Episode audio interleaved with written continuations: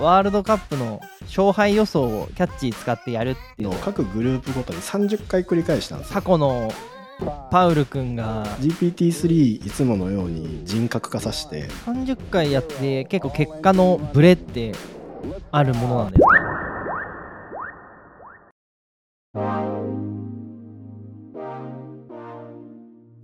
じゃあ今日はあれですね。伊藤さんが今あの最近はドーハじゃないカタールか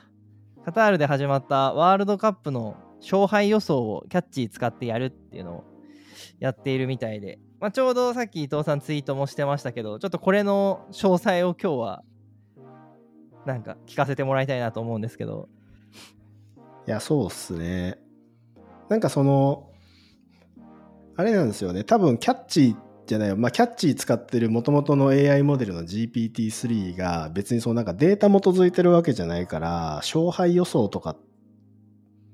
どうなんかなと思ったんですけど、まあ、ちょっと試しにあの、G、キャッチーにワールドカップどこが勝つのみたいなのをまずグループリーグで一回予想させてみたっていう企画っすね。やってみたあれですよねあのタコのパウル君がこの対戦カードどっちが勝つかみたいなやつの AI 版っていう感じですね。そうそうです。でまあちょっとグループリーグねでそれで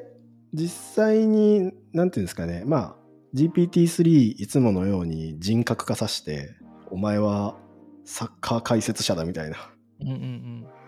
でその上で各リーグごとにどこが勝つと思うみたいなのをちょっと投げてみたって感じですね。で、なるほど。こうなんかどこが勝つと思うっていうのを各グループごとに30回繰り返したんですよ。なんか毎回毎回言うこと違うから。うん、で、なんか30回の平均からそこのグループリーグのこう順位をつけてみたっていう感じですね。30回やって結構結果のブレってあるものなんですか？ブレいやうんそこそこありますね。ただ、うん、なんか大きくずれんのはなかったかな。結構手堅くてそれこそあなんかあの直近の FIFA ランキングとかなり近しいあの順位出てることとかがやっぱ多くて